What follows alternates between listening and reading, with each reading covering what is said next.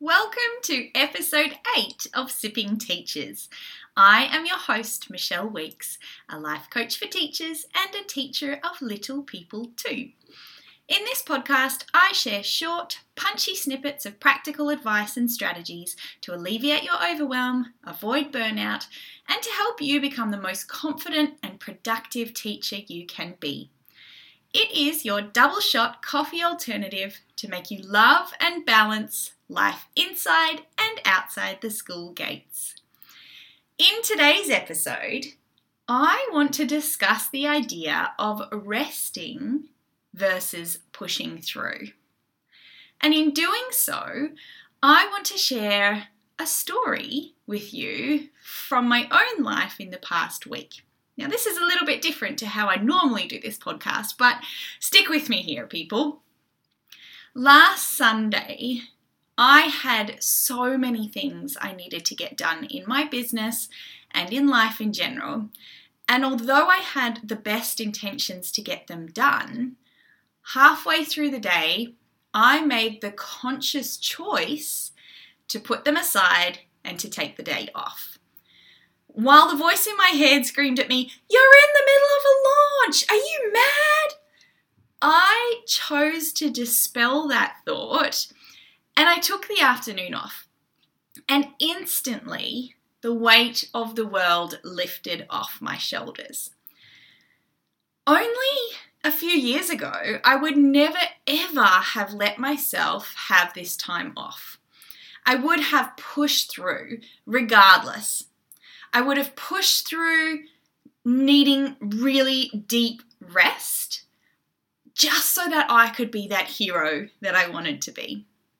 Nowadays, though, I have a really deep appreciation for how pushing through or that approach really impacted so many aspects of my life. Instead of listening and taking that short time out from my lists and my commitments to replenish myself, all I did was I continued to dip deeper and deeper into my reserves.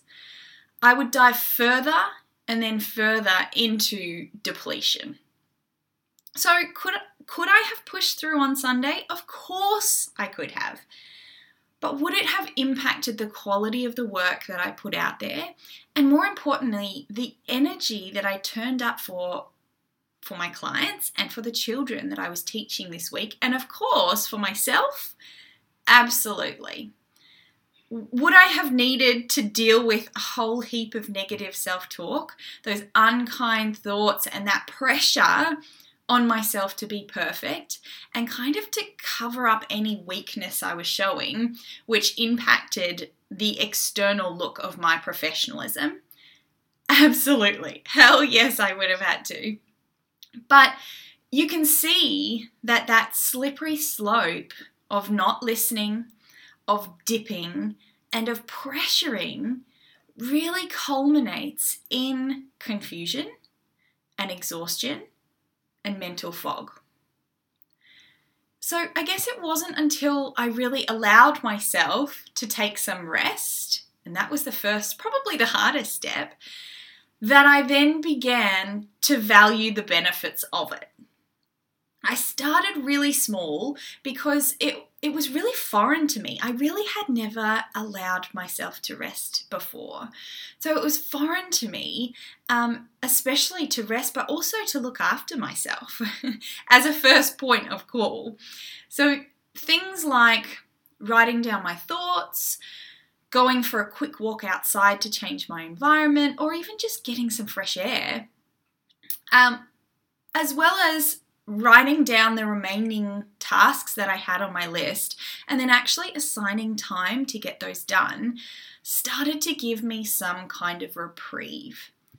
And before long, I started to recognize that actually the world wasn't going to explode and implode if I didn't get that task done right then and there. What? That was such a hard thing to get my head around. I also started to become way more creative, way more practical and rational in my decisions, and problems that I had were solved so much easier when I had allowed my time to have this, sorry, allowed myself to have this time off. And it wasn't until I actually allowed myself to do that that I started to see the benefits of it. And it all began with a conscious decision to say yes to rest. A realization that things needed to change and that actually I was a human and I didn't have to come off as being perfect all the time because I was still that human and I wasn't allowing myself to embrace that side. So I guess last week, or last Sunday actually, after a really huge two weeks for me, both personally and professionally, I actually spoke to those people around me. And I said, I really need some time out. I need to get away from what I'm doing right now. I recognize that I didn't need to complete everything at that exact moment. And as a result, that one decision, that chance to say yes, allowed me to produce the highest quality work I could in a completely refreshed mindset on Monday, as opposed to a really exhausted, forceful mindset if I had continued on the Sunday night. So, I guess me sharing this story with you, I wanted to kind of use that as a segue into asking a couple of questions of yourself to start to recognize when are you pushing through and how are you not prioritizing resting versus pushing through.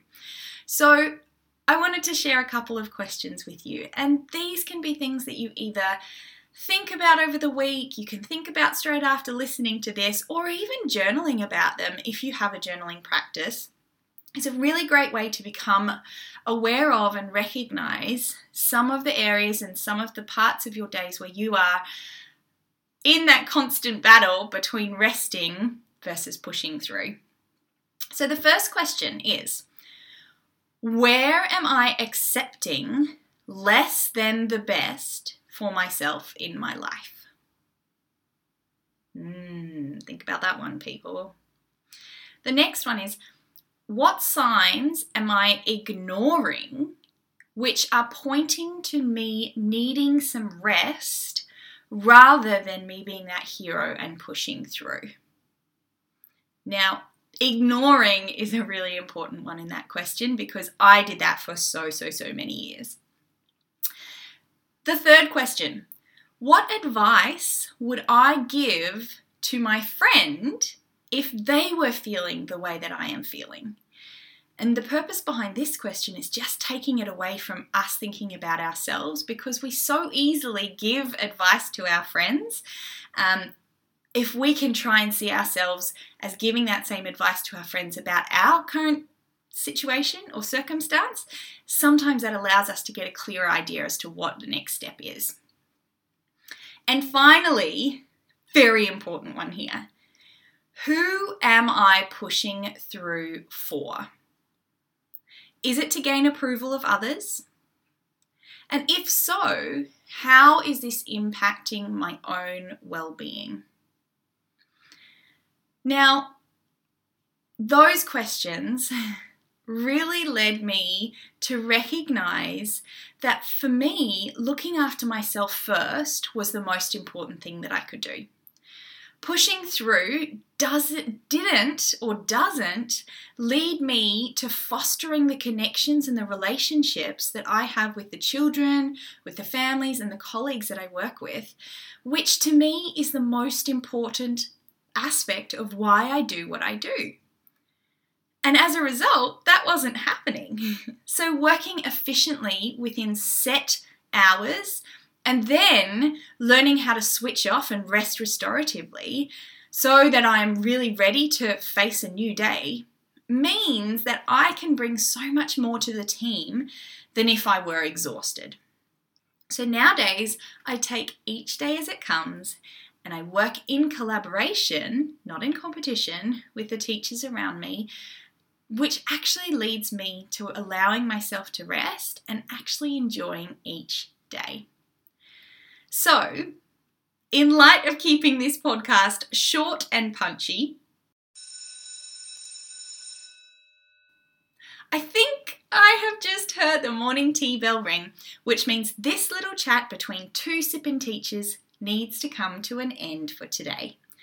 Between now and when we cross ear paths again, don't forget to remember your why and appreciate all the little and big joys in your day. If you would like to contact me further to discuss any of the topics I share, please either send me an email to hello at michelleweeks.com.au, check out my one on one coaching program for teachers called Unfrazzled, or my group coaching program called Thriving Teachers. You can also follow me on Instagram at michelle.c.weeks. Chat to you soon!